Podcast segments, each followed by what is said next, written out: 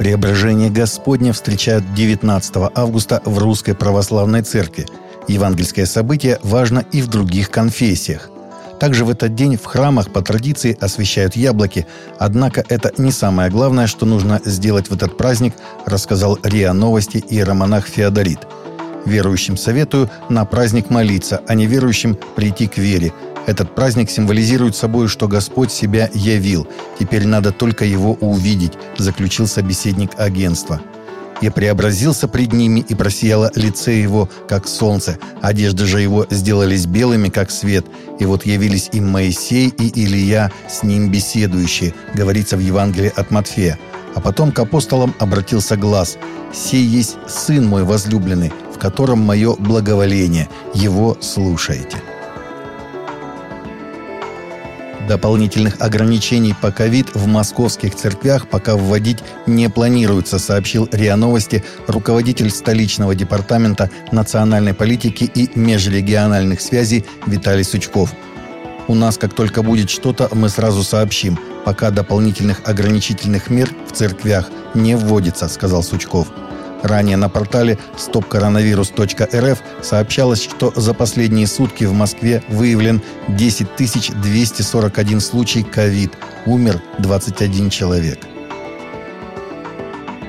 Осенью текущего года на рассмотрение в Госдуму РФ внесут законопроект о запрете и выводе абортов из системы обязательного медицинского страхования – об этом заявил в беседе с корреспондентом ура.ру заместитель председателя Комитета Нижней Палаты Федерального Собрания по вопросам семьи, женщин и детей Виталий Милонов – Этой осенью, я надеюсь, нам удастся внести законопроект, сделать очередную попытку о выводе абортов из системы ОМС.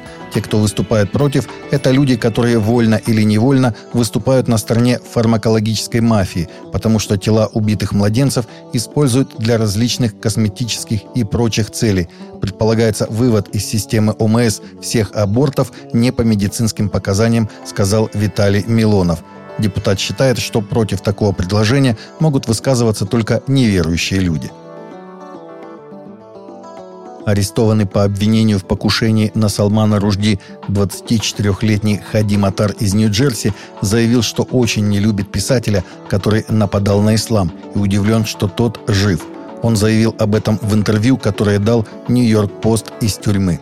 Матар признался, что читал только пару страниц из сатанинских стихов Ружди, которые стали поводом для аятолы Рухалы Хамини издать в 1989 году фетву с призывом убить писателя. Однако он смотрел видеозаписи лекции Ружди и понял, что этот человек ему неприятен из-за нападок на веру мусульман.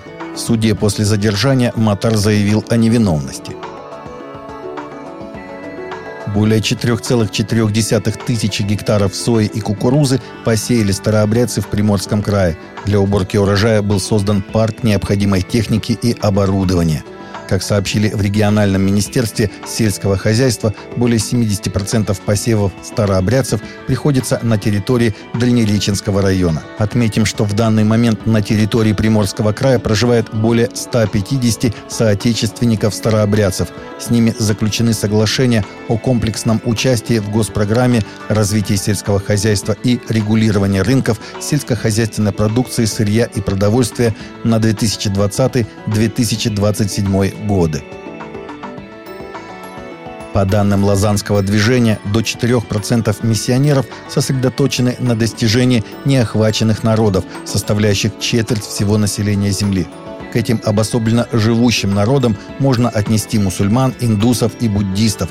Несмотря на то, что значительная доля их приходится на городских жителей, этих людей называют народами без Евангелия. Такие народы составляют более 28% мирового населения – в то же самое время 41% мирового населения приходится на представителей тех народов, у которых нет своих христианских церквей. К неохваченным Евангелием людям относится Камбоджа, страна в Юго-Восточной Азии, где 93% населения исповедует буддизм. Население страны 17 миллионов человек, 40% из которых дети до 15 лет. Из-за геноцида в 70-х годах прошлого столетия и последующей 25-летней гражданской войны население страны сократилось почти в два раза. Христиан в Камбодже около 2% и есть полная свобода для проповеди Евангелия. В стране есть целые провинции, где нет ни одного христианина и ни одной церкви.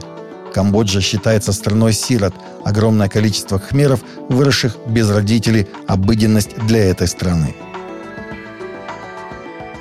Таковы наши новости на сегодня. Новости взяты из открытых источников. Всегда молитесь о полученной информации и молитесь о мире в сердцах.